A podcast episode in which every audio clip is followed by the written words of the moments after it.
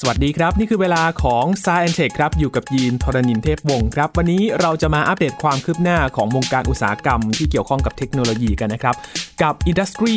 5.0 หรือว่าอุตสาหกรรม 5.0 นั่นเองครับเพิ่งคุยเรื่องของ Industry 4.0 ไปเมื่อประมาณปีกว่าๆเท่านั้นเองนะครับ วันนี้มา 5.0 แล้วจะมีการอัปเกรดอย่างไรกันบ้างวันนี้คุยกันใน s ายแอนเทคครับ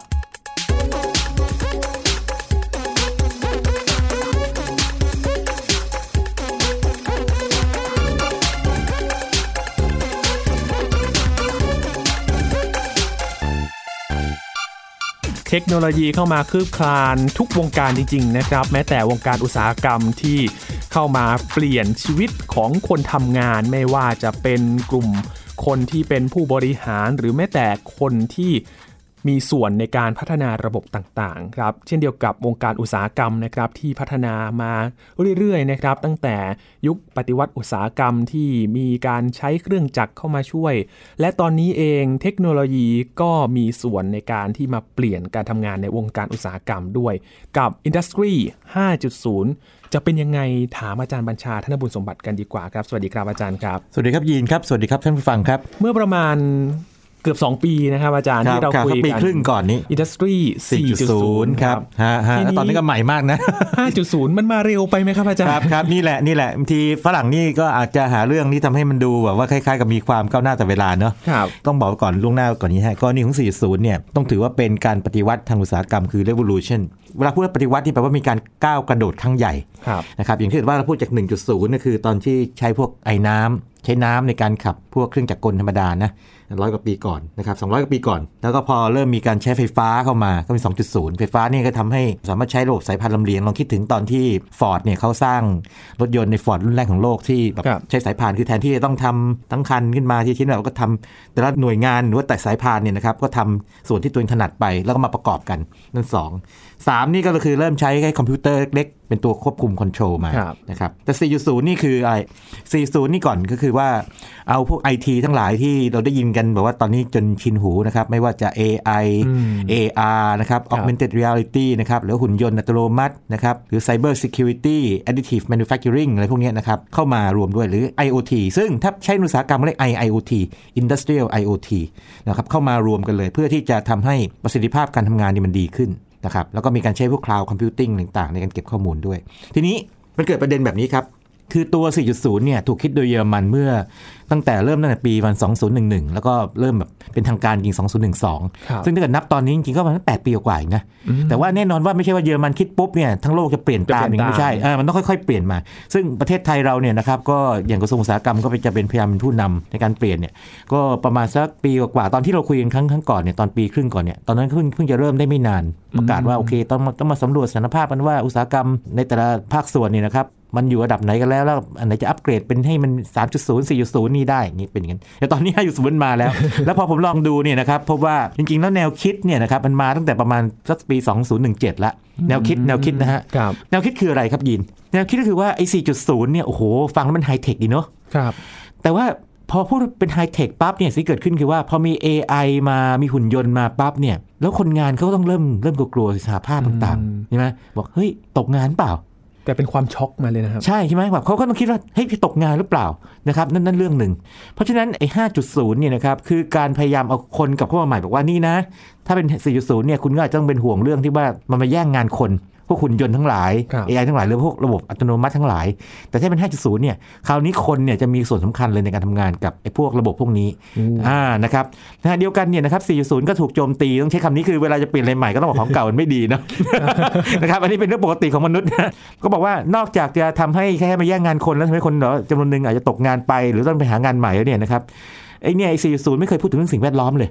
สังเกตไหมอ๋อนะเทคโนโลยีล้วนๆเลยนะครับคือแบบ AR AI Cloud Computing เทคโนโลยีมาอันนี้ Big เน้น Data เป็นหลักเลยอ่าเพื่อจะเพิ่มประสิทธิภาพนะหรือว่าเป็นดิจิ t a ลทวินต่างๆ มี software integration ต่างๆนะครับแต่คุณไม่เคยคิดถึงสิ่งแวดล้อมเลย แต่ 5.0 เราจะคิดถึงสิ่งแวดล้อมด้วยครับเช่นจะทำยังไงให้ ตัววัตถุดิบเนี่ยถูกใช้อย่างคุ้มค่าที่สุด มีการเก็บสต็อกสินค้าได้อย่างเรียกว่าเท่าที่จำเป็นจริง ๆ จะได้ไม่ไม่ไม่เรียกว่าอย่างนี้เงินไม่จมอยู่อืมเป็นต้นนะครับอย่างเงี้ยนั่นคือแนวคิดหลักๆเลยนะครับ คือครับให้คนกลับมาทำงาน ได้มากขึ้นนะครับไม่ถูกแย่งงาน และก็ขณะเดียวกันเนี่ยสิ่งแวดล้อมก็ดีขึ้นด้วย แต่จริงๆแล้วเนี่ยคนเนี่ยสำคัญกว่าสำหรับกรณีของ 5.0 นี้เหมือนเป็นะคบการปิดจุดอ่อนที่เกิดขึ้นในใช่4.0จริงๆจริงๆคงโดนโจมตี เพราะว่าผมไปอ่านเปเปอร์มาเนี่ยก็พบว่าอย่างนี้เขาเขียนชัดเจนมากเลยบอกว่า 40 เนี่ยมันก็คงฟังดีก็ดีอยู่หรอกแต่ว่าลองลองใช้งานมันจริงสิ พวกสหภาพแรงงานเนี่ยต้องต้องโวยๆแน่เลยเพราะถ้าคนเขาตกงานปั๊บเขาก็ต้องออกมาเย้วครับๆซึ่งมันอาจจะเป็นตัวขัดขวางทำให้4.0 เนี่ยเดินไปด้วยความลำบากนะครับเพราะฉะนั้นก็เรียกว่าอัปเกรดมันหน่อยทีนี้ ประเด็นก็คือว่าเอาเข้าจริงแล้วเนี่ยเดี๋ยวลองฟังดูเนี่ยจะพบว่าอย่างนี้ 4.0 เนี่ยต่างจาก 3.0 หรือ 2.0 อะไรเงี้ย คือตั้งแต่หนึ่งสองสามสี่อะไรมาเนี่ย มันมีการก้าวกระโดดครั้งใหญ่เนาะ เห็นไหมโอ้ เอาง่ายๆจากไอ้น้ำมาเป็นไฟฟ้าเนี่ยมันคนละเรื่องกันเนาะ จากไฟฟ้ามาเป็นคอมพิวเตอร์ใช่ไหมจากคอมพิวเตอร์คราวนี้มีแบบโอ้โหมารุมใหญ่ AI มาเนี่ยมาเนี่ย มันก้าวกระโดดจริง แต่ 5.0 เอาเข้าจริงแล้วเนี่ยครับ มันไม่ขนาดนั้น มันเป็นการคล้ายๆเป็น เป็นแค่ evolution คือเป็นการที่มันพัฒนาต่อยอดออกไป เติมเรื่องคนกลับเข้าไปนะครับ เติมเรื่องสิ่งแวดล้อมเข้าไปนะครับอย่างนี้เป็นต้นเป็นการปรับไปเรื่อยๆนะครับให้มันเข้ากับการทำงานจริงๆของใช่เราใช่ทีนี้ในใน 4.0 เนี่ย มันจะมีการพูดถึงเรียกว่าหุ่นยนต์อัตโนมัติเนาะครับที่มันทำทำงานร่วมกับมนุษย์ แต่ว่าไม่ได้เน้นมันมากนัก ถึงขนาดที่เรียกว่ามันจะต้องฉลาดเฉลียวมากๆ ขนาดนั้น เพราะความฉลาดนี่อาจจะใช้ในการประมวลผลอื่นนะครับ พวก Big Data แต่ว่ากรณีของ 5.0 เนี่ยนะครับเขาบอกว่าอย่างนี้ หุ่นยนต์เนี่ยจะไม่เรียกว่า robot ละเขาจะเรียกใหม่เลย เรียก cobot cobot นี่นะครับคืออย่างนี้เปลี่ยนตัว R เป็นตัว C นะครับตัว C ชาลีเนี่ยนะครับ C ตัวนี้มาจากคำว่า collaborative คือร่วมมือกันอ่าเป็น cobot ก็คือเป็นหุ่นยนต์ที่มาทำงานร่วมกับมนุษย์ครับทีนี้การที่หุ่นยนต์จะร่วมมือกับมนุษย์ได้เนี่ยโอ้เราคงฟังเรื่องนี้จนอาจจะเรียกว่าเริ่มคุ้นชินละหุ่นยนต์ก็ต้องเรียกว่างี้ทำงานกับมนุษย์อย่างปลอดภัย ถูกไหมครับนะปลอดภัยก็แปลว่า เรียกว่าตัวดีไซน์ของเขาเนี่ยมันคงต้องไม่มีเหลี่ยมมีมุมถ้าเกิดว่ามนุษย์ไปโดนเข้านะครับครับเกิดการบาดเจ็บได้ การเคลื่อนไหวของเขาเนี่ยก็ต้องแบบว่าไปอย่างเราเรียกว่าไม่เร็วจนเกินไปนะคครัรับบหรือถ้าเกิดว่าเกิดมันจะทำให้ทำให้มนุษย์เนี่ยเกิดการเจ็บตัวเช่นมันหนีบอะไรบางอย่างเราเนี่ยมันต้องมีกลไกที่ทำให้แบบหยุดตรงนั้นไว้ก่อนได้ อะไรแบบนี้เป็นต้นนึกออกไหมคือต้องคิดเรื่องนี้หมดเลยครับแล้วก็การคิดเรื่องพวกนี้เนี่ยก็จะมีมาตรฐานอุตสาหกรรมด้วยนะครับบอกว่าหุ่นยนต์ที่จะเรียกว่าเป็น cobot ที่ทำงานกับมนุษย์ได้เนี่ยนะครับจะต้องผ่านมาตรฐาน 1 2 3 4 5 6 อะไรอย่างนี้ต่อไปนี้อ่าคือเป็นเรื่องเป็นราวจริงๆเลยครับนะครับทีนี้ไอ้นั่นในแง่ของเชิงเชิงกล แต่เดียวกันเนี่ยในแง่ของเชิงความฉลาดหุ่นยนต์ที่เป็น cobot ได้เนี่ยนะครับน่าสนใจมากเลยยิน คือถึงขนาดที่ว่าอย่างนี้ cobot นี่นะครับ ถ้าตัวที่มันต้องทำงานใกล้ชิดกับมนุษย์มากๆเนี่ยสมมติว่าทำงานคู่กันไปเลยเนี่ย เวลาพูดถึงหุ่นยนต์เนี่ยเราคิดถึงหุ่นยนต์สองแบบก่อนเนาะครับ ง่ายๆคือว่างี้ ลองคิดถึงหุ่นยนต์ในบ้านง่ายๆนะครับอย่างตัวดูดฝุ่นเห็นเคยไอ้ไอ้กลมๆไหมกลมๆที่มันหมุนไปหมุนมา ใช่ที่ที่มันเลยมันวิ่งไปตามซอก แล้วก็พอแบบสั่งให้มันกลับฐานทัพมันก็กลับมาที่มาเสียบเติมไฟนึกนึกออกไหมครับมันมันหุ่นยนต์นะมันหุ่นยนต์นะครับหุ่นยนต์ อันนั้นเขาเรียก service robot คือว่าเป็นหุ่นยนต์ทำงานรับใช้เรา ก็เรียกว่าใกล้ชิดเราพอสมควรคืออยู่ในบ้านเรา โดยที่ไม่ทำอันตรายเราแน่ครับๆนะฮะหวังว่าอย่างนั้นนะครับเป็นอย่างนั้นแต่ขณะเดียวกันเนี่ยมันมีหุ่นยนต์อีกแบบหนึ่งคือเคยเห็นตอนที่แบบง่ายๆที่รู้จักกันเยอะๆไหมหมายถึงว่าในการผลิตรถยนต์เนี่ยมันจะมีหุ่นยนต์ให้ไก่งวงเนาะมันจะแค่หัวของนกเนี่ยแล้วมันจะจิกลงไปเชื่อมสมมติว่ามีชิ้นส่วนโลหะสองชิ้นนะต้องการที่เชื่อมต่อกันใช่ไหมครับหุ่นยนต์ก็จะเอาปากเนี่ยครับโอเคจับเอาไอ้ตัวสองชิ้นมาใกล้ๆกันแล้วก็เอาปากจิกลงไปบริเวณแนวแนวที่จะเชื่อมแล้วก็ปล่อยไฟฟ้าหรือปล่อยความร้อนลงไปอะไรเงี้ยนะครับเอาไฟฟ้าช่วยเชื่อมไปให้มันเกิดความร้อนขึ้นมาครับนะครับอะไรอย่างนี้เป็นต้น แต่ว่าอันนั้นเนี่ยจะเห็นว่าคนเนี่ยไม่อยู่ใกล้ๆถูกไหมใช่ครับคนต้องอยู่นตรห่างๆคนต้องอยู่ห่างๆดังนั้นตัว cobot เนี่ยมันจะ ปรับเปลี่ยนทัศนคติเราแบบนี้คืออย่างนี้ มนุษย์กับหุ่นยนต์เนี่ยเขาจะมาอยู่ใกล้กันมากขึ้น อย่างปลอดภัยครับทีนี้ปลอดภัยเนี่ยนอกจากตัวการออกแบบหุ่นยนต์แล้วเนี่ยนะครับไอ้ cobot แล้วเนี่ยมันจะต้องเข้าใจมนุษย์ได้ระดับหนึ่งด้วย คือสมมุติว่าเขาแบบมีใช้ Machine Vision เนี่ยมาจับตัวเราปั๊บเนี่ยเขารู้เลยว่าตอนนี้เราอยู่ในสภาวะแบบไหน มันไม่ควรเข้ามาใกล้เราเกินแค่ไหนนึกออกไหมหรือไม่ควรมาเกะกะเรายังไงตอนทำงานอย่างเงี้ยนะครับยีลองจินตนาการแบบนี้นะครับสมมติว่าเราจะประกอบอะไรสักอย่างหนึ่งอะประกอบเลโก้ยกตัวอย่างเนี้ยเอาง่ายๆนะประกอบเลโก้หรือประกอบชุด kit อะไรมาสักอย่างประกอบวงจรอิเล็กทรอนิกส์บางอย่างนะครับหรือว่าจะประกอบเอาตัวง่ายๆเลยก็ได้พัดลมเงี้ยนะฮะอะมันจะมาเป็นชิ้นๆถูกไหมครับแล้วก็ต้องเอาตัวตั้งมันมาเอ็ดมีมอเตอร์ใช่ไหมแล้วก็มีใบพัดมาประกอบกันเนี้ยถ้ามีหุ่นยนต์แบบโคบอทนะครับที่ถูกออกแบบมาอย่างถูกต้องเนี่ยนะครับเขาก็ใช้ Machine Vision คอยสังเกตเราก่อนดูก่อนว่าเอ้ย โอเค คนเนี่ยหยิบชิ้นที่หนึ่งมาวาง หยิบชิ้นที่สองมาวางครับแล้วก็เอาตรงเนี้ยต่อเข้าด้วยกันขันน็อตอะไรอย่างนี้ปั๊บจับจับไปนะครับ สักพักหนึ่งนะครับหุ่นยนต์จะเริ่มเริ่มเรียนรู้ deep learning เริ่มรู้เรื่อง พอสังเกตปั๊บเนี่ยนะครับเขาจะเริ่มแบบค่อยเสนอแล้วบอกเหตุสมมติว่าอะไรประกอบตัวที่สองใช่ไหมเขาจะเป็นผู้ช่วยเราไงเขาอาจจะไปหยิบไอ้ตัวชิ้นส่วนที่เราต้องการจะประกอบสังเกตท่าทางมนุษย์เนี่ยนะครับแล้วก็หยิบมันมายื่นให้เราเอาไหมอะไรอย่างเงี้ยเป็นต้นแล้วถามเราโอ้อ่านั่นคือ concept cobot นึกภาพออกไหมคือมีความใกล้ชิดกันมากขึ้นและฉลาดมากขึ้นครับอ่าแต่ว่าไม่ทำสุ่มสี่สุ่มห้าประเภทมาประกอบเลยอย่างงี้อ่าหยิบกันเป็นผู้ช่วยเราไงอืมดูเป็นมิตรมากขึ้นนะครับดูเป็นมิตรมากขึ้นน่ะดูนุ่มนวลมากขึ้น คล้าย ๆ กับอย่างนี้ฝรั่งก็ใช้คำดีเหมือนกันนะคล้ายๆเป็นหุ่นยนต์ฝึกงานกับเราโอ้เป็น intern เป็น intern ใช่เป็น apprentice คือพอฝึกสมมติว่าพอเราสอนเขาโอเคไม่ใช่เงี้ยเขาอาจจะจำว่าไม่ใช่ ถ้าใช่ปั๊บอ๋อใช่ก็เดินหน้าต่อทำไป จนประกอบเสร็จพอทำซ้ำๆบ่อยๆหุ่นยนต์ก็จำ pattern ได้คราวนี้ปล่อยหุ่นยนต์ทำเองโอ้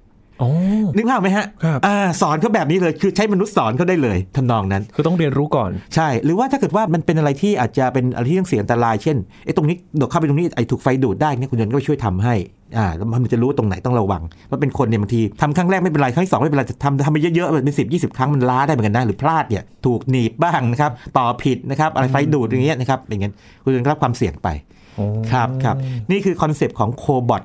ซึ่งเชื่อว่าเดี๋ยวคงจะมีการพูดถึงเรื่องนี้มากขึ้นเรื่อยๆ ต่อให้ 5.0 ไม่มาก็ตาม เพราะว่าครับพอเป็นเอ่อเรื่องของ AI ปั๊บเนี่ยแล้วยิ่งไปอยู่กับหุ่นยนต์เนี่ยปั๊บเนี่ยนะฮะมันก็ต้องมีความเป็นมิตรมากขึ้นเนาะเราเคยพูดถึงบอทที่มันคล้ายๆคุยกับเราแล้วเหมือนกับว่า personalize จำได้ไหมสมมติว่าเราโทรเข้าไปที่ call center บริษัทแห่งหนึ่งเนี่ยฮะเขาจำเขาจำเราได้เลยว่าคือใครใช่ไหมอือฮึเขาก็ส่งโปรแกรมที่เรียกว่าคุยกับเราได้แบบอย่างเป็นมิตรที่สุดเนี่ยมาทักทายเราอะไรเงี้ยทำนองนั้นโอ้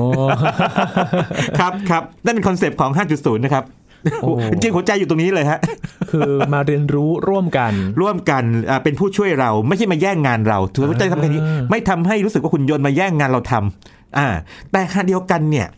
การจะเป็นอย่างนั้นได้เนี่ยจู่ๆเราเอาคนงานธรรมดาไปทำงานหุ่นยนต์นี่ได้ไหมก็ไม่ได้นะครับต้อง training คนอืมคือต้องยกระดับทั้งตัวเทคโนโลยี โดยเฉพาะพวก AI หุ่นยนต์ทั้งหลายนะครับระบบต่างๆทั้งหลายเนี่ยพร้อมกับ train คนว่า ถ้ามันเป็นแค่ service robot ธรรมดา คุณกดปุ่มสั่งมันโปรแกรมให้มันทำไปก็ปล่อยไป แต่ถ้าเกิดว่าเป็นหุ่นยนต์ที่ต้องทำงานใกล้ชิดกับคุณเนี่ยนะครับหรือกับเราเนี่ยนะครับครับเราทำอะไรได้บ้างไม่ได้บ้างสอนมันยังไงบ้างอย่างนี้ คือสอนให้คนใช้หุ่นยนต์ให้เป็นครับนะครับ เป็นเจ้านายมันไม่ไม่ไม่หรือเป็นหรือเป็นเพื่อนร่วมงานกันอ่าครับไม่ใช่หุ่นยนต์มาสั่งงานเราหรือว่ามาทำร้ายเราแบบนั้นนะครับโอ้เออเห็นภาพชัดมากเลยครับเห็นชัดเจนนะฮะนี่คือ 5.0 ครับผมสนใจคืออย่างนี้ เอามนุษย์กลับมาทำงานอ่าไม่ต้องกลัวว่าหุ่นยนต์จะมาแย่งงาน แต่คุณก็ต้องพัฒนาตัวเองให้ให้เหมาะสมกับงานนั้นด้วยนะครับอืมจริงๆเนี่ยเป็นโจทย์ ที่จะให้ทั้งสองฝั่งเลยนะครับ อาจารย์ทั้งคนเองแล้วก็ทางผู้พัฒนาการทำหุ่นยนต์เอง ถูกต้องถูกต้องเลยที่นี้เอาข้ออ้างของ 5.0 ก่อนดีไหมว่าถ้าเกิดทำแล้ว โอเค ลงทุนแล้วนะแน่นอนว่าต้องมีเงินลงทุนลงไปในระบบ infrastructure ใช่ไหมทำตรงนี้นะ productivity จะสูงขึ้น waste น้อยลงนะครับ คนก็ทำงานอย่างมีความสุขมากขึ้นว่าเหมือนกับมีเพื่อนคู่คิดนะฮะหุ่นยนต์ไม่อ้วงงานด้วยเนาะใช่ไหมครับเราทำงานอะไรมันกันไปก็นั่นไปนะเออแล้วถ้ามันฉลาดพอที่จะบอกคล้ายๆเราสอนมันสักสองสามครั้งเนี่ยแล้วมันจำได้ deep learning มันเรียนรู้ไปได้ปั๊บนี่นะฮะเฮ้ยมันก็ทำที่แทนเราไปนะอืมแล้วมนุษย์เนี่ยก็ไปทำงานที่ครีเอทีฟกว่า อันนี้อันนี้เป็นความคาดหวังของ industry 5.0 นะครับ บอกว่ามนุษย์ควรจะทำงานที่มันครีเอทีฟแล้วก็ให้หุ่นยนต์ทำงานเพื่อซ้ำๆหรือเสี่ยงอันตรายไปนะครับหรือว่ามันเป็นผู้ช่วยในบางงานนะครับอย่างนั้นอืมนี่คือครับแนวคิดนะครับใช่เริ่มหรือใช่ยังครับอาจารย์ อ่า จริง ๆ เริ่มมีพัฒนา การบ้างแล้วอย่างในเยอรมันเนี่ยก่อนเลยเยอรมันนี่ก็เก่งอยู่แล้วนะฮะอย่างในสถาบันทางอวกาศเขาเนี่ยก็เริ่มมีการพัฒนาโคบอทบางอย่างมาช่วยงานนะครับโอ้ญี่ปุ่นอะไรพวกนี้ก็มีนะคครัรับบแต่ก็คงยังอยู่วงจำกัดระดับหนึ่งอยู่ แต่แน่นอนว่าเดี๋ยวเราฟังฟังไปแล้วมันต้องขยายออกมาแน่คือแบบเวลาผ่านไปใช่ไหมครับครับทีนี้เรามาดูเทคโนโลยีนิดนึงไหมว่าอะไรก็ตามที่มันต่อยอดมาจาก 4.0 นี่เป็นยังไง จริงๆแล้วมันคือเรื่องเดียวกันเลยนะเพียงแต่ว่ามันก็เติมรายละเอียดลงไปนะครับครับเอาคนกันแล้วกัน ยินครับถ้าเราจะเทรนคนเนี่ยนะครับให้ให้ทำงานร่วมกับเรียกว่าพวก AI หุ่นยนต์ แล้วก็ระบบทั้งระบบเลยนะครับ พวกซิมูเลชันต่างๆ ได้เนี่ยนะครับ คนก็ต้องมีความรู้เนาะใช่ครับคนมีความรู้เนาะ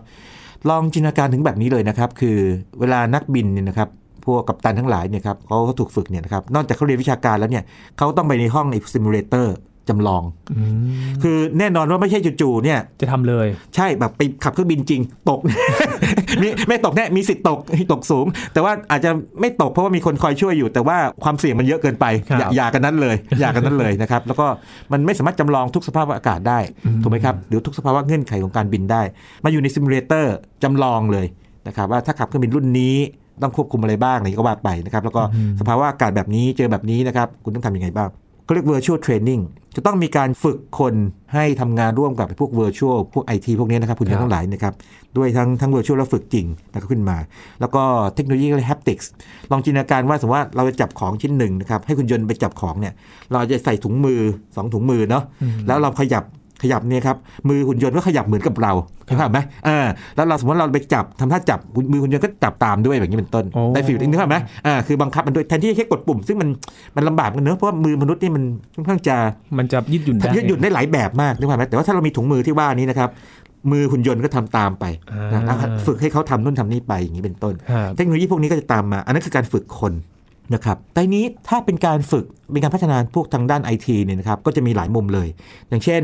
ตอนที่เป็น Industry 40เนี่ยมีการพูดถึงเขาเรียกว่า Digital Twins ครับดีนึงพอจำได้ไหม Digital Twin คือฝาแฝดแฝดเนี่ยเออสมมติว่าอย่างนี้ เวลาโรงงานผลิตของเนี่ยนะครับ ถ้ามองแบบเล็กสุดเลยคือก็จะมีตัว Product เนาะผลิตภัณฑ์อาจจะมีแพ็กเกจมีของในนี้นะครับ มีสายพานลำเลียง มีเครื่องจักรที่ทำไอ้ตัวนี้ขึ้นมา แล้วก็มีภาพใหญ่ขึ้นไปว่าสายพานต่างๆนะครับหรือระบบโลจิสติกต่างๆเนี่ยมันจะมาเจอยังไงเป็นโรงงานหนึ่งโรงงานเลย หรือใหญ่กว่านั้นอีกว่าโรงงานนี้รับเอาชิ้นส่วนมาจากโรงงานไหนครับ digital twins เนี่ยนะครับเป็นแนวคิดที่ว่าทุกอย่างที่เป็นกายภาพเนี่ยนะครับถูกแปลงไม่ว่าจะเล็กหรือใหญ่ เล็กกลางใหญ่เนี่ยนะครับถูกแปลงไปเป็นดิจิทัลหมดเลย ตั้งแต่ Product นะครับหรือวัตถุดิบของ Product ที่มาเป็น Product นี่นะครับจนถึงระบบตัวกระบวนการผลิตของมัน หรือทั้งโรงงานเลย หรือว่ากลุ่มโรงงานเลยโอ้เพื่อที่จะว่ายังไง จะจำลองว่าอะสมมติว่าเราอยากจะเปลี่ยนแบบโมเดลรถรุ่นใหม่อะสมมติว่าเติมทีเคยทำรถไฟฟ้ารุ่นแบบหน้าตาแบบนี้ แล้วโอเคมาจากโรงงานนี้ชิ้นส่วนแบบนี้ ถ้าเกิดจะดัดแปลงมันเปลี่ยนเครื่องยนต์มันเปลี่ยนรูปร่างมันล่ะโอเค บางชิ้นส่วนยังเหมือนเดิมแต่บางชิ้นส่วนต้องเปลี่ยนไปเนี่ยครับแทนที่จะต้องไปสร้างโรงงานจริง หรือว่าตามตัวจริงขึ้นมาเนี่ยครับก็ทำบนคอมพิวเตอร์เป็นทวินขึ้นมา แล้วจำลองดูว่าจะมีปัญหาอะไรไหมหรือราบรื่นดีไหมต้นทุนเท่าไหร่ ต้องผลิตอะไรบ้างนี่เป็นต้นครับนะครับ ตัวนี้ ก็จะมีความสำคัญมากใน 5.0 นะครับ มีบางอย่างที่สำคัญด้วยเหมือนกันเช่น พวกเซ็นเซอร์ต่างๆอย่าง IoT นะครับ คราวนี้มันไม่ใช่ IoT ธรรมดาละ ยินยังจำได้ไหมตอนนั้นที่เราพูดถึงว่า ถ้าเอา IoT เนี่ยมันใส่ในอุตสาหกรรมเรียก IIoT ใช่ครับแต่ถ้าเอา AI มาบวกเรียกอะไรนะ AIoT AIoT ครับทำนองนี้เลยโอ้ IoT ก็ต้องมีคล้ายๆมีความฉลาดระดับหนึ่งแต่ไม่ต้องฉลาดมากคือฉลาดเท่าที่จำเป็น ในการที่ว่าตอนมันส่งข้อมูลมาให้ช่วยคัดกรองมาตั้งต้นหน่อย กลายเป็นความเขาเรียกว่า distributed intelligence คือแทนที่ความฉลาดจะไปกระจุกอยู่ที่เดียวที่คอมพิวเตอร์ประมวลผลกลางที่หรือว่าที่ cloud เลยก็ตามเนี่ยนะครับให้ความฉลาดมีความฉลาดอยู่ในภาคส่วนต่างๆ ของไอ้ตรงเซนเซอร์ด้วยครับมันจะได้คัดกรองข้อมูลจะเอาที่สำคัญเข้ามานี่เป็นต้นอืมนะครับโอ้จริงๆอย่างว่าเทคโนโลยีพวกนี้มันจะมันจะ merge มันจะปนๆกันเนาะครับจนกระทั่งในที่สุดมันจะเป็นเนื้อเดียวกันไปเลย ใช่ครับ มันมีความเกี่ยวข้องกันไปหมดเลย ใช่ใช่ครับห รือว่าอย่างนี้นะฮะ หรืออย่างเมื่อกี้ที่พูดถึง Digital Twins นะครับ จะมีอีกเรื่องหนึ่งคืออย่างนี้ เขาเรียกว่าเป็นเอ่อระบบที่มันฉลาดเนี่ยอัตโนมัติ แต่หัวใจมันอยู่ตรงนี้ มันไม่อยู่ที่ AI อย่างเดียวหรอกว่า เวลาทวินดิจิทัลทวินเนี่ยนะครับ สมมติว่าคุณไปปรับเปลี่ยนมันปั๊บเนี่ย แล้วคุณดูว่ามันดีขึ้นหรือมันแย่ลงหรือมันเปลี่ยนยังไงเนี่ยนะครับ มันจะมีการเรียนรู้เกิดขึ้นใช่ไหม ต้อง transfer learning คือเอาสิ่งที่ digital twin เนี่ยมันเรียนรู้เนี่ยนะครับเข้ามาสู่ของจริงให้ได้อ่าจำลองมาเปลี่ยนมาอย่างนั้น คือคราวนี้แทนที่จะคิดแบบ physical คือกายภาพอย่างเดียวเนี่ยต้องคิดแบบ virtual ไปด้วยโอ้นะครับเป็นอย่างนั้นไปครับมองภาพให้เห็นแบบแล้วเห็นแล้วเนาะว่าถ้าเกิดว่าเป็นอุตสาหกรรมที่ไฮเทคในอนาคตเนี่ยถ้าไปตามทิศทางใน 5.0 จริงๆเนี่ยนะครับโอ้คนนี้ต้องเก่งมากบางคนนะใช่ครับก็ต้องตามให้ทันด้วยนะมันทำไม่ทันเลยเช่นถึงเรื่องฝึกคน แต่ว่าทีนี้มันก็มันก็อีกแหละนะเขาเขาไม่อยากให้คนตกงานไงก็เลยไปนะครับแต่ว่าก็จะมีบางอย่างนะครับที่อาจจะฟังแล้วก็อาจจะเป็นเรื่องที่ทำอยู่แล้วนะครับภาษาทางให้สุดเขาเรียกอย่างนี้เขาเรียก shop floor taggers อย่างสมมติว่า มันมีวัตถุดิบที่จะมาทำเป็นผลิตภัณฑ์เราเนาะในโรงงานเราดีนะครับแล้วมีเครื่องมือต่างเนี่ยนะครับเราคงไม่ต้องการกักตุนหรือว่าตุนทุกอย่างเอาไว้เยอะๆ เพราะมันเงินมันจมอยู่ไงนะครับครับก็มีเท่าที่จำเป็น หรือว่าเกิดลูกค้าก็สั่งแบบออนไลน์มา ฉันอยากได้ผลิตภัณฑ์แบบนี้ โดยปรับเปลี่ยนจุดนั้นจุดนี้สั่งเข้ามาตึ้งตึ้งตึ้งตึ้งดูสิ โอเค ข้อมูลมาแล้วประมวลผล ก็ต้องมาเช็คว่าเรามีวัตถุดิบที่จะทำให้กับลูกค้าได้ไหม ถ้าไม่มีต้องทำอะไรขึ้นมามาก่อนมาหลังอะไรอย่างนี้เป็นต้นอืมนะครับ เพราะฉะนั้นเนี่ยก็จะมีระบบที่เรียกว่าคอย track หรือคอยติดตามว่าตัวต้นทุนของเราเนี่ยนะครับ เราจะ manage หรือจัดการยังไง เพื่อให้เกิด waste น้อยสุดแล้วประสิทธิภาพสูงสุดครับตอบโจทย์ลูกค้า นะครับโอ้ความคุ้มค่านี่ก็เป็นสิ่งสำคัญเหมือนกันนะครับ ที่พัฒนาใช่โดยไม่ใช่สูญเปล่าด้วใช่ยใช่แล้วก็จุดสำคัญอันหนึงนะครับ เมื่อกี้นี้ที่คุยถึงเรื่องไอโคบอทนี่ใช่ไหมครับ คือโคบอทนี่จะต้องคล้ายๆแบบมันแค่สบตาเราหรือว่ามองเรานิดเดียวมันรู้เลย มันเห็นแบบท่าทางเรานะครับหรือน้ำเสียงฟังน้ำเสียงเรานี่รู้เลย เพราะฉะนั้นไอเซนเซอร์มันต้องเก่งมากนะอ่าไม่ว่าจะเป็นภาพน้ำเสียง หรือจับอะไรต่างๆ machine vision เนี่ยต้องดีอยู่แล้วนี่ครับทีนี้เขาไปไกลถึงขนาดนี้เลยครับยิน ปกติยินเคยเห็นคนที่เขาเอาเรียกว่าอย่างนี้การทดลองหรือว่าการทดลองวิทยาศาสตร์ไหมที่เอาแบบว่าขั้วไฟฟ้ามาแปะบนหัวครับแล้วก็ไปควบคุมของให้มันนั่นอะไรใช่ไหมเอาจับสัญญาณไปนะครับอืมมันจะมีเทคนิคหนึ่งที่เรียกว่าอย่างนี้ มันค่อนข้างปลอดภัยนะครับคือผมเปรียบเทียบอย่างนี้ดีกว่า ตอนไปตรวจร่างกายนี่นะครับเราก็วัดส่วนสูงชั่งน้ำหนักอะไรพวกนี้ใช่ไหม แต่ว่าคุณพยาบาลเนี่ยจะให้เราทำบางอย่างด้วยยินเคยโดนเปล่าไม่รู้นะ มันจะเป็นตัวที่มันหนีบตรงนิ้วนิ้วเราปลายนิ้วเราอะอ๋อใช่อ่าแล้ววัดอะไรนะยินจำทุได้กไหมครั้งที่วัดความดันก็จะเป็นวัดออกซิเจนออกซิเจนใช่ใช่เคยสงสัยมันวัดยังไงนั่นสิครับแค่หนีบมาไม่มารู้เลยได้เออลเนี่ยเนี่ยจริงๆเนี่ยเคยโดนมาหลายครั้งแต่ว่าไม่เคยสงสัยจนกระทั่งมาต้องมาอ่านเรื่องนี้แบบเฮ้ยมันเรื่องเดียวกันดีกว่า คืออย่างนี้ครับยินหัวใจมันอยู่ที่ว่าอย่างนี้ เลือดเราเนี่ยมีฮีโมโกลบินครับนะครับฮีโมโกลบินเนี่ยมันก็มี 2 สภาวะคร่าวๆคืออย่างนี้ คือไม่จับออกซิเจนกับจับออกซิเจนอ๋อนะครับทีนี้การที่มันจับออกซิเจนไม่จับออกซิเจนเนี่ยสิ่งเกิดขึ้นคืออย่างนี้ ตัวฮีโมโกลบินเองเนี่ยนะครับเขาชอบที่จะดูดกลืนแสง โดยเฉพาะช่วงเขาเรียกว่าแสงรังสี near infrared NIR นะครับทีนี้ฮีโมโกลบินที่จับออกซิเจนกับไม่จับออกซิเจนเนี่ยนะครับเขาดูดกลืนแสงได้ต่างกันอืม นะครับดังนั้นถ้าเกิดว่าเราสามารถวัดไอตัว near infrared ที่ถูกปลดปล่อยมาได้เนี่ยเราก็บอกได้ว่าฮีโมโกลบินเราเนี่ยนะครับมันจับออกซิเจนหรือเปล่า ก็คือเป็นการดูว่ามีออกซิเจนในเลือดหรือเปล่านั่นเองอ๋อนะฮะนึกไม่ออกไหมฮะ ทีนี้มันมีข้อดีอย่างหนึ่งคืออย่างนี้ในทางการแพทย์และทางฟิสิกส์เนี่ยพบว่าอย่างนี้รังสี near infrared นี่นะครับมันไม่ถูกดูดกลืนโดยพวกเนื้อเยื่อกระดูกต่างๆ มันทะลุออกมาได้ง่ายๆเลย มาให้ตัวเซ็นเซอร์นี่จับไป อันนั้นคือ หัวใจของการวัดไอตัวปริมาณออกซิเจน ที่เขามันหนีบปลายนิ้วเราไงอ่านะฮะตัวนี้เขาเรียก pulse oximeter นะครับอ่าแบบง่ายๆ ทีนี้จินตนาการว่า แทนที่มันจะมาหนีบที่ปลายนิ้ว ถ้าเรามีตัวเซ็นเซอร์ตัวไอตัวที่ว่านี้นะครับไอจับไอ NII หลายตัวเนี่ยมาแปะบนหัวเราโอ้มันก็ต้องบอกได้ว่าออกซิเจนนะครับซึ่งไปกับเลือดฮีโมโกลบินเนี่ยที่ไหลอยู่ในสมองเราเนี่ยนะครับไปกระจุกอยู่ตรงไหนมาก คือสมองเราเนี่ยแต่ละส่วนเนี่ยมันจะมีฟังก์ชันไม่เหมือนกันเนาะต่างกันนะครับเวลาเราทำอะไรบางอย่างมองคิด ดมกลิ่นต่างๆนะครับ แต่ละส่วนจะทำงานแบบว่าไม่เท่ากันอืมถ้าเราจับได้ว่าเลือดมันไปมันไปเลี้ยงแถวไหนเยอะเนี่ยแสดงว่าแถวนั้นกำลังทำงานเยอะอยู่ถูกไหมครับ ดังนั้นเอาไอ้หลักการที่มันไอ้หนีบปลายนิ้วเนี่ยนะครับมาคลุมตรงหัวแทนนึกว่าพไหมก็จะบอกได้ว่าสมองตอนนี้เนี่ยครับตรงไหนกำลังทำงานเยอะ ทีนี้ถ้าตรงนี้สามารถที่จะไปเชื่อมโยงกันได้ว่า เรากำลังคิดอะไรอยู่คร่าวๆโดยคร่าวๆเนี่ยนะครับแล้วหุ่นยนต์ AI นะครับมาจับเอาความคิดนั้นไปนะไม่ตีความว่าอ๋อ คนที่ฉันกำลังทำงานด้วยเนี่ย เขาต้องการจะหยิบอีกชิ้นนี้หรือเปล่าอืมแล้วมันเดาถูกก็มันก็เป็นผู้ช่วยเราได้ ไปไกลขนาดนั้นเลยครับ 5.0 futuristic ไหมดูดูไหมอนาคตไหม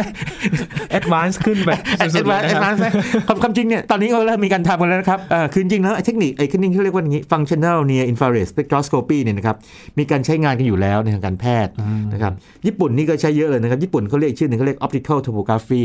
อ่าแต่ว่าตรงไอ้ตรงการแพทย์การแพทย์ก็การแพทย์ไป แต่ตรงนี้เนี่ยนะครับ industry 5.0 เนี่ย อุตสาหกรรม 5.0 เนี่ย จะเอามาใช้เพื่อที่จะให้คนเนี่ยกับหุ่นยนต์โคบอททำงานด้วยกันอย่างราบรื่นมากขึ้นโอ้อ่าคือนอกจากที่เขาเห็นเราแล้วเนี่ยยังจับเอาคล้ายๆกับไอ้รังสีเนนฟราเรดจากสมองเราไปด้วยเนี่ยแล้วไปตีความเพื่อประมวลผลรวมว่า จริง ๆ แล้วเนี่ยเรากำลังต้องการทำอะไร เขาจะให้ช่วยเราได้ หรือไม่อยากให้เขาทำอะไรอย่างนี้เป็นต้นครับอ๋อเป็นไงครับ นี่เหมือนนิยายวิทยาศาสตร์เนาะแต่มันเริ่มมาใกล้ความมันจริงมาแล้ว จะบอกว่าดูนะฮะ Industry 4.0 นี่นะครับซึ่งเป็นก้าวกระโดดครั้งใหญ่พอสมควรนะครับเริ่มคิดตอน 2012 ซึ่งก็ไม่นานเลยนะครับ ก่อนหน้านี้แค่ 8 ปีกว่าๆเองครับส่วน Industry 5.0 นี่นะครับ ก็ปีประมาณ 2017 บางทีบางคนเคลมว่า 16 ได้ซ้ำไปนะ คือหลังจากที่ 40 ออกมาได้ประมาณ 4-5 ปีเนี่ยครับ ก็คนก็คิด 5.0 มาละ ทั้งๆที่โลกนี้ยังเปลี่ยนตามไม่ทันกันเลย นั่นสิครับ แต่ว่าให้รู้ไว้ก่อนก็ดี เพราะว่าบางส่วนของตัวไม่ว่า 40 50 เนี่ย ก็เราคงได้เจอกันมากขึ้น นะครับอย่างเช่นโอเค additive manufacturing ยังมาแล้วแน่ๆหรือว่าอย่างกรณีที่มันเป็นเรื่องพื้นฐานสำหรับทุกเรื่องเลยอย่าง cyber security นะครับเพราะว่ายังคิดดูนะ ถ้าโรงงานนี่ถูกแฮกเกอร์มือดีแฮกเข้ามาในระบบ แล้วมาสั่งให้ทำโน่นทำนี่หรือมาลวนระบบนี่บริษัทเจ๊งได้เหมือนกันนะถูกไหมโอ้มันต้องการดีๆหรือเอาง่ายๆเลย ถ้าเขาไม่มาลวนระบบไอ้หุ่นยนต์ที่ทำงานกับเราเนี่ย เกิดมีคนแบบเพื่อนร่วมงานจะแกล้งเรา มามาแฮกหุ่นยนต์เราที่ทำงานกับเราเนี่ยโอ้มาแกล้งเรานี่ก็แย่เหมือนกันอันนี้คิดเล่นๆนะฮะครับแต่ว่าในในทางปฏิบัติคงไม่มีใครทำอย่างนั้นเพื่อนๆกัน แต่ว่าถ้าลองคิดถึงคู่แข่งหรือว่าคนที่ไม่ประสงค์ดีเขาทำแบบนั้นเนี่ยมันเสียหายได้นะครับอืมครับ แล้วช่วงนี้เทคโนโลยี 5G ก็มาด้วยอ่าแล้วก็ยิ่งก็ยิ่งมีส่วนยิ่งเสริมให้พวกนี้จะเรียกว่าการถ่ายโอนข้อมูลความเร็วเนี่ยเพิ่มขึ้นโอ้นะครับ เพราะฉะนั้นเนี่ยจับตาให้ดีนะครับ เทคโนโลยีปัจจุบันเนี่ยนะครับ มันเรียกว่ามัน converge ก็หากันนะครับ แล้วก็ไปอยู่ในเรื่องต่างเยอะเลยจาก 40 ตอนนี้กลายเป็นเรื่องเก่าไปแล้ว 5.0 ตอนนี้จริงๆแล้วถ้ามองในแง่ของวิชาการก็เริ่มเก่าแล้วในแง่ของความคิดเพราะว่าครับเสนอกันมา 3-4 ปีแล้วอืมแต่ว่าเอาเข้าจริงแล้วเนี่ยเอ่อไปดูโรงงานจิ้มลงไป 10 โรงงานร้อยโรงงานเนี่ยครับผมว่า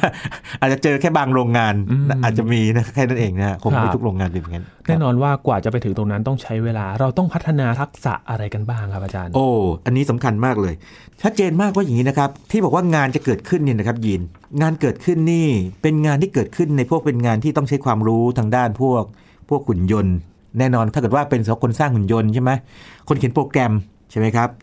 AI ครับนะครับ AI คนที่ซ่อมบำรุงหุ่นยนต์ล่ะใช่ไหมอ่า สมมติว่าแบบคุณอาจจะไม่ได้แบบว่าทำงานถึงกับไฮเทคมาก แต่คุณต้องซ่อมหุ่นยนต์มันก็ต้องการ maintenance มันมันก็เหมือนกับคนเราต้องหาหมอดูแลรักษาใช่ไหมครับ อ่า ต้องมีการ training เวลามีหุ่นยนต์รุ่นใหม่ๆมา หรือว่าหุ่นยนต์ตัวเดิม แต่ว่าไอ้ตัวโปรแกรมใหม่ที่ที่มันแบบมีความสามารถนั่นไป ก็ต้องมีการ train ให้มันใช้งานร่วมกับคนได้นะครับเอ๊ะแล้วก็บางทีหุ่นยนต์ก็ต้องมีพัฒนาการเนาะไม่ใช่เราใช้ตัวนี้ไปจนจบเลย20 20ปีจนจบมันมันก็ต้องมีพัฒนาการอาจจะดัดแปลงมันยังไง หรือต้องต้องเปลี่ยนใหม่ทั้งชุด ต้องมีการออกแบบใหม่หุ่นยนต์แบบใหม่แบบนี้เป็นต้นขึ้นมานะครับเขาว่าหุ่นยนต์นี่ผมตีความว่ารวมว่าตัวซอฟต์แวร์ต่างๆที่มันมามาสั่งมันด้วยนะครับเพราะฉะนั้นไอ้ตัวคนที่จะไป fit in กับ หรือว่าเติมเต็มใน 5.0 ได้เนี่ยนะครับอุตสาหกรรม5.0 ได้เนี่ยต้องฝึกทักษะทางพวกไฮเทคไอทีพวกนี้อืมมากพอสมควรเลยครับไปทิศทางทางวิศวกรรมอะไรพวกนี้เยอะเลยครับครับ นี่คือเทคโนโลยีในอุตสาหกรรม 5.0 นะครับ 5.0 อ่า เดี๋ยวมาดูกันนะครับว่าปีหน้า 6.0 จะมาจะไหมมาหรือเปล่า มันเริ่มไใช่ไม่คุยไปคุยมา อ้าวเอาเก่าแล้วเหรอ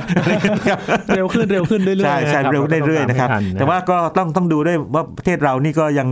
เรียกว่าอาจจะยังไม่ได้มุ่งทางนี้เต็มที่ เราก็จะไปทางพวก BCG economy อะไรเงี้ครัยบไปนะครับ แต่อย่าลืมว่ากรณี 5.0 นี่ก็มีมิติหนึ่งนะที่ผมอาจจะไม่ย้ำมากคือว่าอย่างนี้ เรื่องของเกี่ยวกับสิ่งแวดล้อมอืมซึ่งเขาคิดเหมือนกันว่าคุณจะทำให้เวสเนี่ยนะครับมันน้อยสุดยังไงนะครับหรือจะจัดการเรื่องพลังงานยังไง จะสต็อกของให้น้อยสุดยังไงนะครับทำไงให้มีประสิทธิภาพสูงสุดนะครับในการผลิตนะครับครับเป็นเรื่องราวที่ต้องคำนึงถึงสิ่งแวดล้อมควบคู่ไปกับการพัฒนาเทคโนโลยีไปด้วยนะครับ ใช่ใช่ครับทำให้เราได้รู้จักกับอีกยุคใหม่ครับอ่ามีอีกนิดนึงเนี่ยครับนิดเดียวอันนี้แถมเลยสำหรับคนที่ท่านที่อาจจะเป็นคนที่ทำงานในองค์กรเนี่ยนะครับ มันมี 2 มิติ อย่างแรกคืออย่างนี้เขาบอกว่าฝ่าย HR เนี่ยฝ่ายมนุษย์ทางทรัพยากรบุคคลเนี่ยนะครับปกติเราก็ต้องแบบว่าจัดสรรว่าใครควรจะอยู่ตรงไหน เราจะหารีคูดคนใหม่มันยังไงใช่ไหมคนนี้คนจะแบบโยกย้ายสายงานยังไงอย่างนี้ใช่ไหมถ้าความสามารถเขาเพิ่มขึ้น หรืออาจจะแบบไม่ค่อยตรงกับงานที่ทำอยู่ แต่ว่าถ้าเป็น HR ยุคที่มีโคบอทเข้ามาเยอะมากเนี่ยคราวนี้ HR เนี่ยมันต้องตีคำว่า H เนี่ยกลายเป็น H บวก4ละคือ human บวกบวกโคบอท นึกภาพไหมอะหุ่นยนต์ตัวนี้จะไปอยู่กับใครครับไอ้อยู่ตรงส่วนงานไหนนึกภาพไหมคือจัดสรรหุ่นยนต์นะเพราะหุ่นยนต์มันก็มี character ของเขาอยู่มีความสามารถเขาอยู่ตัวนี้เป็นแค่ service แบบธรรมดา ตัวนี้ทำงานใกล้ชิดกับคนอะคนไหนล่ะใช่ไหมครับครับ ทีนี้ถึงขนาดที่ว่าถ้าเกิดว่ามีการใช้มากๆปั๊บเนี่ยเชื่อกันว่าอาจจะต้องมีถึงระดับเป็นเรียกว่าฝ่ายที่ดูแลหุ่นยนต์อืมกับพวก IT พวกนี้โดยตรงเลยเองโดยตรง แล้วก็อาจจะต้องเมื่อก่อนเราพูดถึง CEO ใช่ไหม Chief Executive Officer CIO Chief Information Officer CFO Chief Financial Officer ครับอาจจะต้องมี CRO คือ Chief Robot Officer โอ้ว่ากันว่าอาจจะมีตำแหน่งใหม่ที่เกิดขึ้นมาในองค์กรต่างๆนะครับว่าเป็นผู้บริหารสูงสุดทางด้านที่ดูแลหุ่นยนต์เพราะว่าหุ่นยนต์จะทำงานกับมนุษย์มากขึ้นอืมนะครับครับ นั่นก็มุมมองเชิงองค์กร เป็นอาชีพใหม่ถ้านะคเป็รับนอย่างนั้นนี่ต้องแย่งตัวกันใหญ่เลยนะครับอาจารย์ใช่ใช่คอยคอยดูแลหุ่นยนต์กองทัพหุ่นยนต์นะฮะที่อยู่ในองค์กรนะครับครับบทบาทใหม่ที่เกิดขึ้นเกี่ยวกับหุ่นยนต์นะครับอาชีพต้องมีใหม่คนด้วยช่วยแล้วนะใช่ใช่ใช่อีกหนึ่งอาชีพต้องเป็นแนวทางสำหรับน้องๆด้วยนะครับใครเป็นนักศึกษาใครหว่ใครอยากนัเลือกอาชีพไหนนี่ถ้าเกิดสนใจก็ตามสบายเลยนะครับอันนี้ส่วนผมขอรอดูกันนิดหนึ่งนะครับครับช่วงนี้ขอบคุณอาจารย์บัญชามากๆเลยครับยินดีมากครับครับนี่ผมคือ Science Tech นะครับกับเรื่องราวของ Industry 5.0 ที่เราต้องก้าวตามให้ทันอีกช่วงเวลาหนึ่งแล้วนะครับ นี่คือ Science Tech ครับ คุณผู้ฟังติดตามรายการก็ได้ที่ www.thaipbspodcast.com รวมถึงพอดแคสต์ช่องทางต่างๆ ที่คุณกำลังรับฟังอยู่นะครับ ฟังตอนนี้แล้วสงสัยเรื่องอะไรถามมันกันได้นะครับที่แฟนเพจ Facebook Thai PBS Podcast นะครับเราพยายามจะหาคำตอบให้คุณผู้ฟังได้รู้เท่าทันกันเช่นเดิมครับ ช่วงนี้ยีนทรณินเทพวงศ์พร้อมกับอาจารย์บัญชาธนบุญสมบัติลาไปก่อนนะครับ สวัสดีครับ